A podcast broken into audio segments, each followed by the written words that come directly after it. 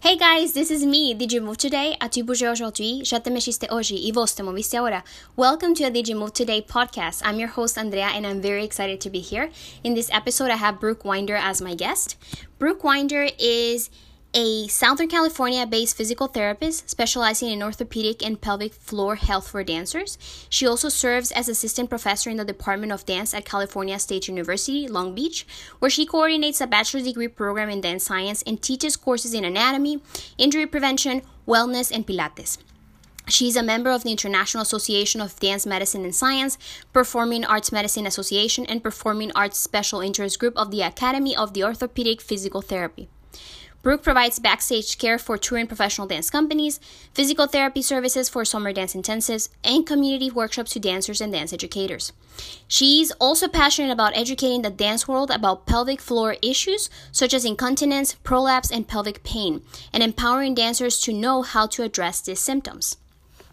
She has previously published in the Journal of Orthopedic and Sports Physical Therapy, Journal of Electromyography and Kinesiology, and Orthopedic Physical Therapy Practice magazine.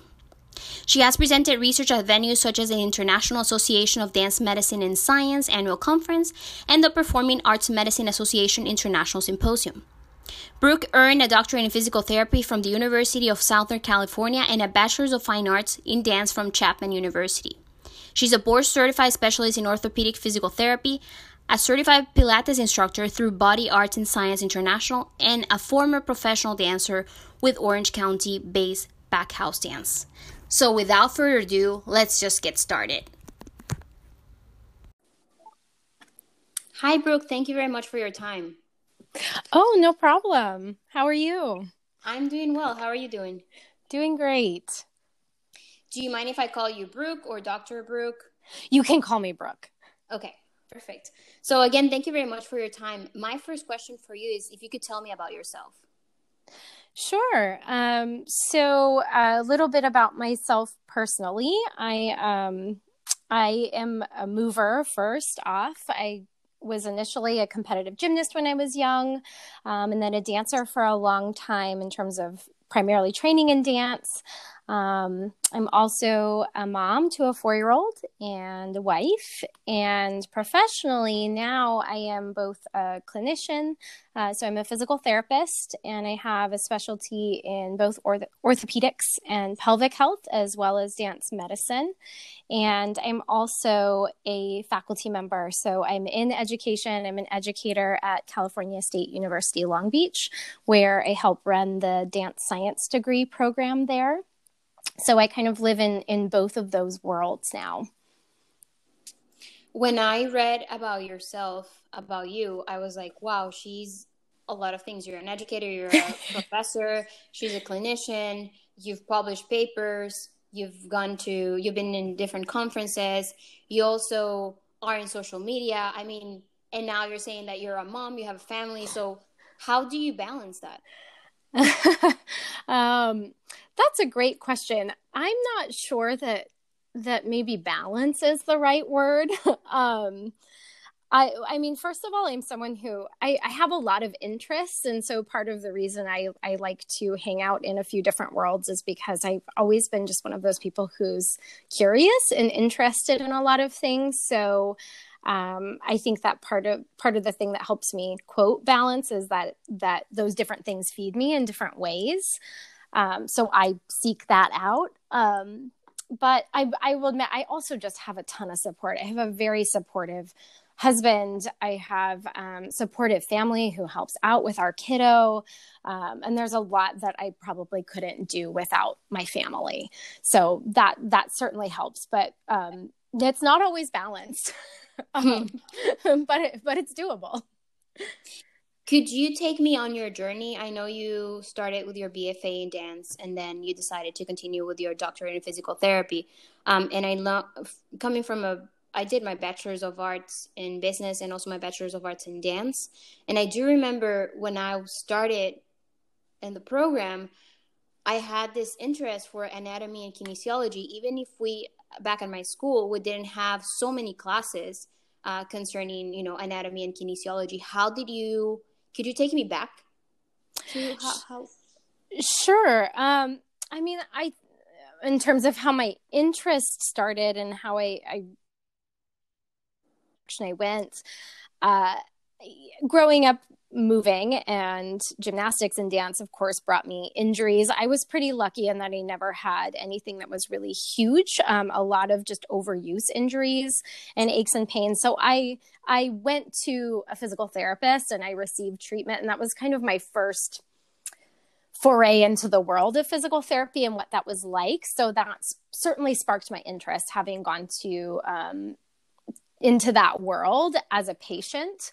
Um, and then, um, but I, I, I loved dancing. I, I had a scholarship to dance. I was very, very passionate about it. Um, but I also had a million other interests. So I started out, um, you know, with my BFA in dance, but uh, we too we had to take um, anatomy, and we actually took our anatomy in the biology department. It wasn't specific anatomy to dance, mm-hmm. um, and I really fell in love with anatomy, and I fell in love with kinesiology, and I started to explore maybe what careers would be involved with that. Um, so I I really liked all of that sort of world very very early on, um, but wasn't totally 100% committed to the fact that I was going to go into healthcare, um, but it was kind of in the back of my mind. Um, and while I was dancing in in my um, bachelor's program, when I had an injury or when friends had an injury, I, I started to hear a similar story told a lot of the time where a dancer would go to a healthcare provider, um, various different ones who didn't understand what dance was or maybe just hadn't ever been exposed to dance in their life. And the dancers I knew always seemed to have a real frustration with explaining how athletic and how demanding dance was mm-hmm. to someone who didn't understand dance and was in sort of the guide for their healthcare.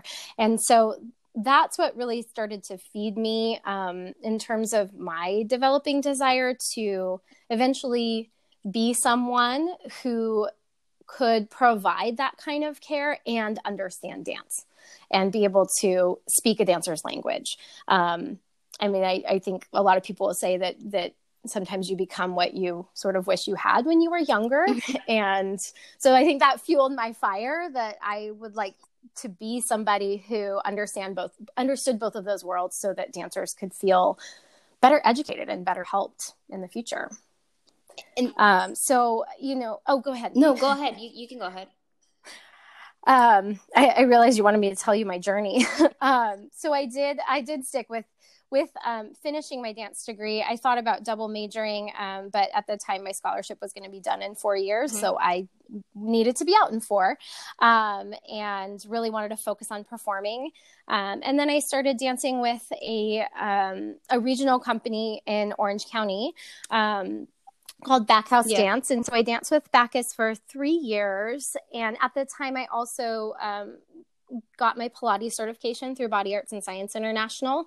Um, I did that because I really had fallen in love with Pilates in my undergraduate exposure. And also, it was a great way for me to have the flexibility in my schedule, pay my bills, and do something that I liked outside of dance training. Um, but when I started tr- training clients who had injuries or had things going on, I felt like I had to work around their injury in terms of my understanding and my education and my scope of practice. Mm-hmm. And that I really wanted to be someone who could also intervene during that injury time and understand that more. So I kind of kept hearing this message um, that I would be interested in going into more of this physical therapy type of route. And I, uh, trained clients at physical therapy clinics and started to talk to more PTs. And um, I just kept getting really drawn to it. So I decided to um, go back to school. And so went to grad school to get my doctor of physical therapy degree. At this point, uh, Brooke, you already had your prerequisites to go into physical therapy, or you had to uh, you know, I actually had taken because I I had thought about double majoring in biokinesiology or kinesiology mm-hmm. um, in undergrad, and so I took a and I had PT school or something similar on my mind. So I did take a lot of the science classes that I needed, um, but I still had a couple left to take. Um, so I did I did jump back in and finish those courses. Um, but I did have a little bit of um, a head start in that a lot of my prerequisites were already finished before I had to apply. Great. Yeah. Um, now, I want to switch the gears a little bit. And one of my questions is Can dancers benefit from stretching? Um, there is this culture, I believe, that uh, talks a lot about passive stretching and how Mm-hmm. As in a dance in a dance studio, for example, we can be told sometimes when we're young to you know the more we stretch the more flexible we are. And even if we have this uh, hyper flexibility that we look a little bit better. So i want to know what are your thoughts on on that? Can dancers benefit from stretching? Or would you do you think that mobility is better than flexibility? Or how would you define those terms Oh goodness, this could be a whole mini podcast, right? Yeah. um, well, you know, when I'm, especially as dancers are looking at this, so I'm when I'm thinking of the term flexibility, I'm looking more at um, the maybe the more the muscle tendon unit, um, but it, you can't really separate that out from other structures like fascia. But if you're looking at flexibility, I'm thinking of maybe this ability to stretch. Um, and whether that, you know, from the research means we just, the, you know, we do see that there is some benefit if, if a person stretches, they improve, they typically can improve their tolerance to stretching, um, which it has a benefit. Um, what I see that, that necessarily isn't where dancers need to spend their time a lot of the time. Um, partly, it seems like a lot of dancers maybe self select dance because they already can move into a pretty big range of motion with their limbs. Maybe their their joints were built in a way that they could could move well. Not all dancers but a lot of dancers do.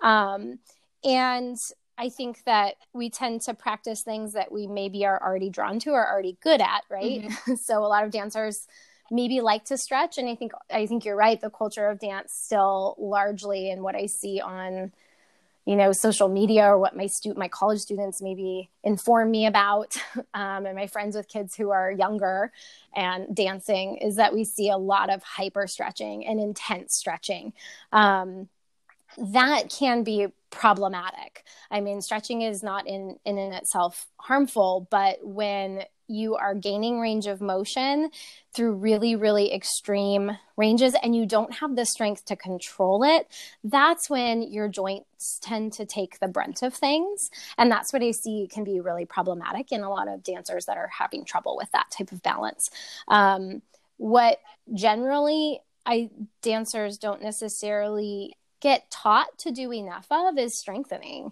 and loading. And um, I have a lot of dancers who will come to me and say, you know what, I'm just not flexible enough to lift my leg up really high. And if I lie that person, have them lie down on their back and take their leg up, they have the the the range of motion to get there, but then they stand up against gravity and they can't lift their leg. That's not a flexibility issue. That's a strength issue. Mm. Um, and and so you know, part of that passive stretching is that, yeah, it can improve your tolerance to passive stretching, but we haven't seen a lot of great um, translation of that passive movement into your ability to do something actively if you don't have the strength to do it. Um, so I think where dancers could be spending more of their time is strengthening and strengthening into the range of motion you want to get to because you're also going to get benefit and gain more mobility because you can move your body actively into that position. And I could speak more to that, but um, I think I that's think that's kind of where I, I, feel. Great. I um okay, so you would recommend for dancers to lift weights to you, you mentioned yes. Uh, so increasing the weight progressively, progressive loading, and mm-hmm. even you know taking Pilates classes at the same time. So like do some cross training while while uh, also continuing with their uh, dance classes. Definitely, and I mean something that I I didn't learn a ton of when I was younger. You know, I, I was taught that to be better at dancing, I needed to dance more. Mm-hmm. And that's what I needed to do. Uh, there is plenty of research out there, though our research is, you know, still behind other sports, mm-hmm. but it's getting there. That most dance classes don't provide enough stimulus to actually get us stronger or better conditioned it helps us certainly as artists and building skill and maybe a little bit of the endurance of our muscles or the ability for our muscles to repeat something over and over. All of those things are hugely important, but dance class doesn't make you fitter unless that teacher has purposely molded their class to address fitness. Um, which is is not typically what a teacher has time to address in that class because there's a lot of skill building that needs to happen. So every dancer, just like any other athlete should be taught to do, should be training and strengthening outside of their technique class in order to give themselves the strength to do what they're body's skill wants them to do.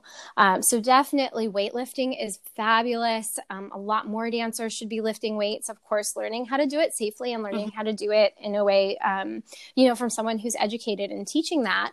Um, but also things like Pilates is great resistance training. Gyrotonic is, adds resistance training. Um, there's lots of different modes. I would say most dancers should just pick something that you really like to do and you're going to stick with. Um, that you can have fun with because otherwise it's it's hard to keep it mm-hmm. in your program. But dancers should darn well be strong.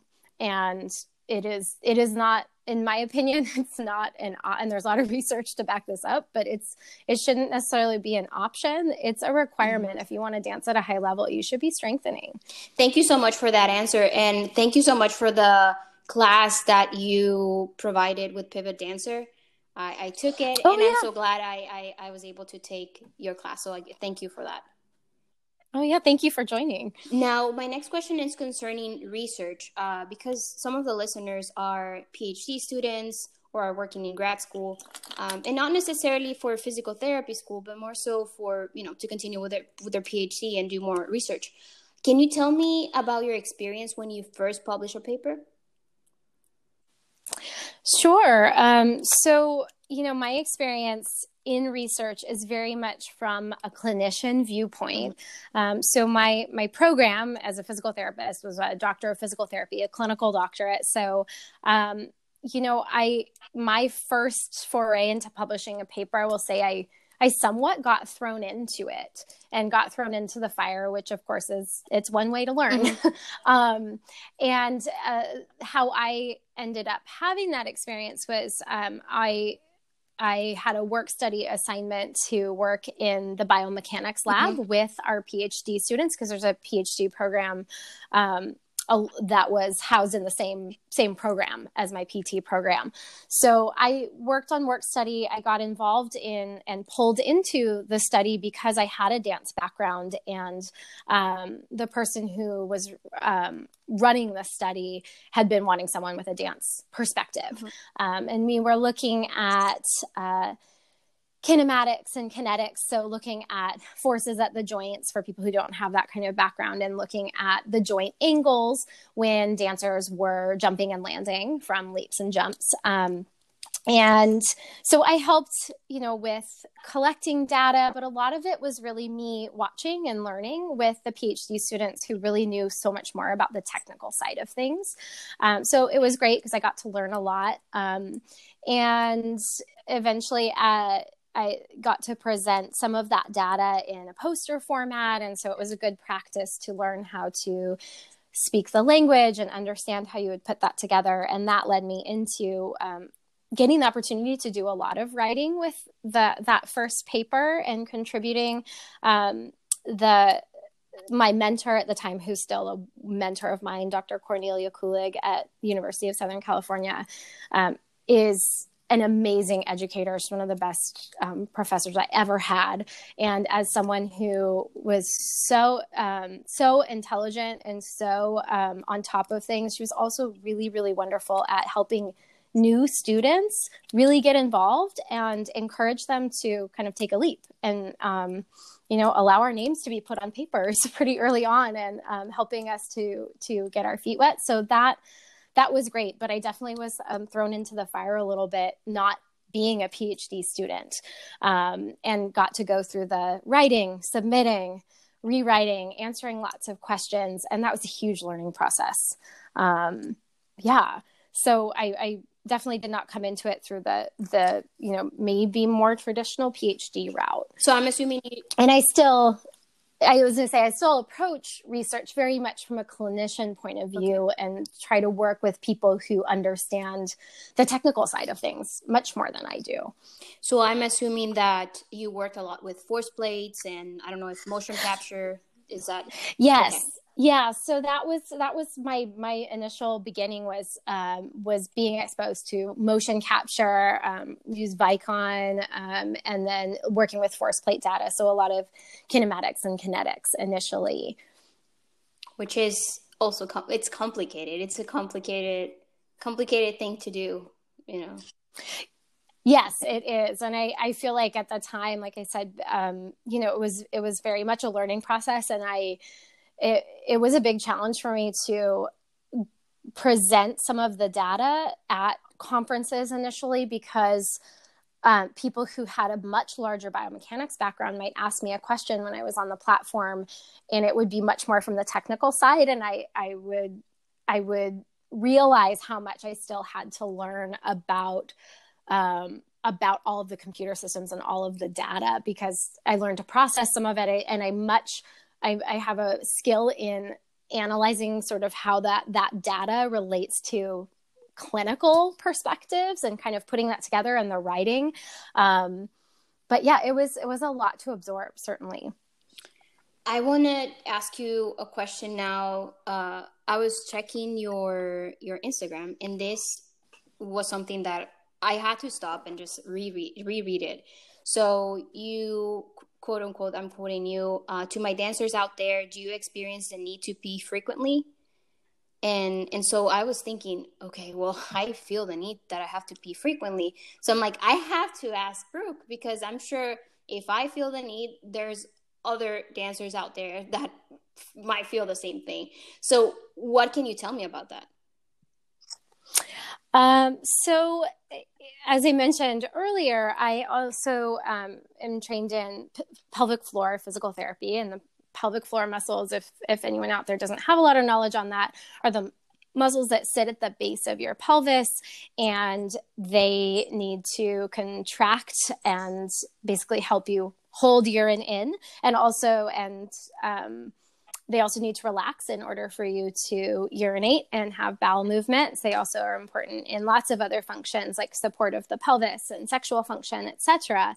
But when it comes to having to pee all the time, um, so if we're looking at things that that are related to those pelvic floor muscles and the nerves and that whole region um, there are certain symptoms that people can have that are actually relatively common um, that we don't realize might be related to maybe an imbalance in that area. So, if um, for most people having to pee, you should probably be able to go between two to four hours between urinations unless you've just like chugged a ton of water and way too much or had a bunch of coffee. um, typically two to four hours is pretty pretty much within kind of our average range but if you're somebody who has to go a lot or let's say you go to the bathroom and then five minutes later you feel like you have to go mm-hmm. again mm-hmm. or you didn't quite empty or you've got to pee every 20 minutes or um, you know once every hour that can be a sign that something's out of balance and could be related to the pelvic floor and there's lots of things that that could cause that. Um, one thing that can be a contributing factor is um, what we typically term clinically as as hypertone or maybe excessive tension in those muscles of the pelvic floor. And if you have um, either spasming or tender points or excessive tension or you're used to holding those muscles and sucking them up and in a lot, which actually a lot of dancers learn to do um, in our training, that can actually drive this um, pattern where you start to have to urinate more often and you can actually make you sense like your bladder is irritated but sometimes it's, a, it's what we call a referral from your tense muscles. There's lots of other reasons that can cause that frequency but one one definitely can be excessive tension in those pelvic floor muscles. Are there any specific exercises brooke that that are that should be helpful or do you offer any classes that are only and specifically for that um, there are definitely exercises and things that are um, that are useful. So um, I'm currently working on. So I'm working on a website and I'm working on trying to get more information out, particularly to dancers. Um, if if you're looking for some information, I um, am working with. Uh, I worked with Pivot Dancer actually on an article for One Dance UK that should be coming out pretty soon. Um, it was slated for March, but you know, um, with the world right now, things are a little slower than we expected. Right. Um, but that that's going to be published with Dance uh, One Dance UK, and I'll put it on my Instagram or put a link to it once it comes out. But it's a summary paper on the pelvic floor for dancers, and it has links to um, some exercise recordings that are actually also available on Pelvic, uh, sorry, on Pivot Dancer that talk about basic ways to um, activate your pelvic floor as well as release. Um, one of the things that that I think is important for dancers and people who don't dance to know about helping the pelvic floor is one of the biggest places to start with is breathing. Um, because the pelvic floor is sitting at the base of the pelvis and it's sitting somewhat in parallel with the diaphragm or our breathing muscle as well as our our whole um, you know our throat and our glottis. And all of that system works together. And so a lot of the ways that people can work on maybe releasing tension from their pelvic floor is deep breathing um, and getting their rib cage moving. And there's so many ways to do that. Some of it is really simple. It could be mindfulness or meditative breathing. It could be yoga practice. Um, it could be lying on your back, just placing your hands on your rib cage and belly and just moving and making sure that you inhale and exhale and that for dancers, spend some time letting your belly soften because we're often taught that it has to be sucked in all the time. Um, but that can actually cue our pelvic floor to relax. Um, our pelvic floor is actually the nerves that feed it are also really related to our nervous system. So our fight mm-hmm. or flight or our um, rest and digest system. So if you do things that are restful and stress relieving to you, that can also help. Um, there's lots of ways too, with lots of hip stretching, um, deep yoga squats that can be really helpful. And I'm getting, I'm working on some more resources once I get my website up and running um, because I've been looking, I've been getting lots of questions from dancers on that, and we're look, we'll also look to do some more um, content through Pivot Dancer as well. Great, awesome. So for everyone out there listening, uh, we should check Pivot Dancer and also wait for you to post something on Instagram to have more details on this. Yes. So uh, I want to ask you one question concerning something a little bit different. I've noticed that um, you were asking for dancers. I know you posted on your social media to fill out a survey and have to basically the dancer had to had specific uh, requirements and so I my question is more so on the research side of things, I believe.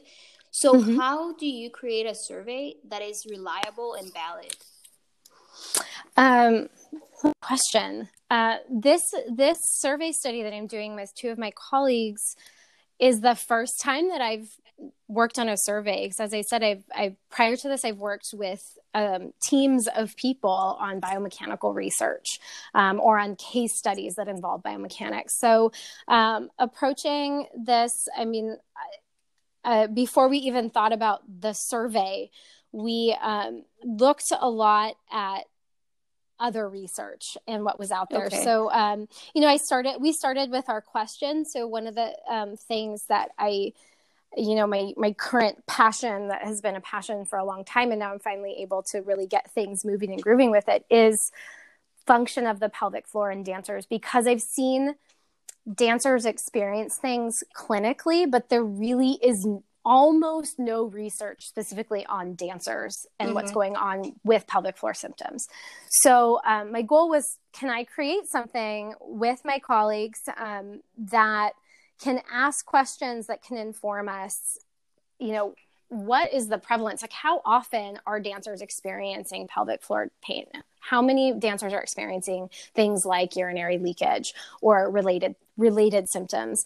Um, so, a lot of the the ways that we looked at creating um, a survey that could be the most reliable and valid was a lot of background reading, which is what I love to do because I can kind of go down the rabbit hole and read article mm-hmm. after article and then find the resource from that article and go to that one.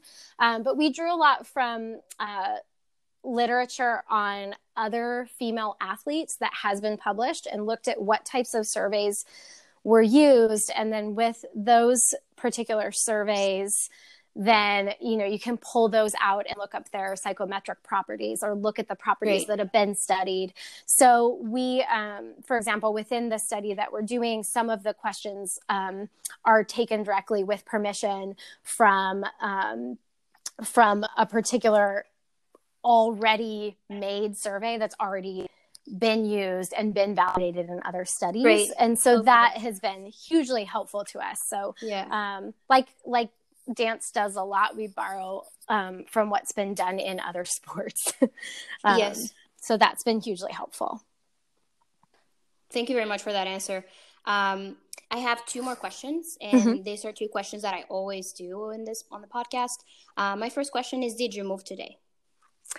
Uh, yes, I did. Um, though not in maybe a very formal manner. Um, I had great intentions. I woke up early thinking I was going to do a little workout for myself before my son woke up. And then um, I got all set up and he woke up. So, hmm. um, so my movement this morning, um, but both my husband and I are working from home and, and with our kiddo all day right now with um, sort of the strange circumstances of life at the moment. Yeah. And so my movement was playing with him, which actually is really, really fun because um, four year olds, move in every way. And um and he expects mom to get down on the floor with him and roll with him and move and be funny and be silly. So that's been my movement. Um and then i'm hoping to give myself a workout this evening if i can. And then my last question is what's movement for you? Hmm. movement is my jam. Um i I think movement is very much um, it's what I love the most to talk about and study and think about and do. Um, so I, I, guess it for me it feels very much a part of me. Maybe that's a dancer thing. Um, I, I feel like it's um, it's just this very fluid part of my life that's always with me, and it doesn't always look the same every day, but it's it's where I like to live. It's where I'm home, and um, where I have the most fun. Brooke, thank you very much for your time. Where can we find you online? Um, the best right now is um, probably on my Instagram. Um, it's so it's at Dr. Brooke Winder PT, um, and I am working on a website, but it's not up yet, so I, I won't give that information until I have it. Great, thank you so much for your time. I honestly appreciate um, all the things that you've answered today. Um, I also have to acknowledge you because you're doing a lot of things at the same time, and that's very inspiring for people like me and for, I'm sure for the listeners out there. Anything else that you would like to share, uh, Brooke? I don't think so. Just thank you so so much for speaking with me and having me on your podcast. It was really fun. Great. All right, guys. I hope that you enjoyed this episode. And if you haven't moved, you still have a couple hours. Thanks. Bye.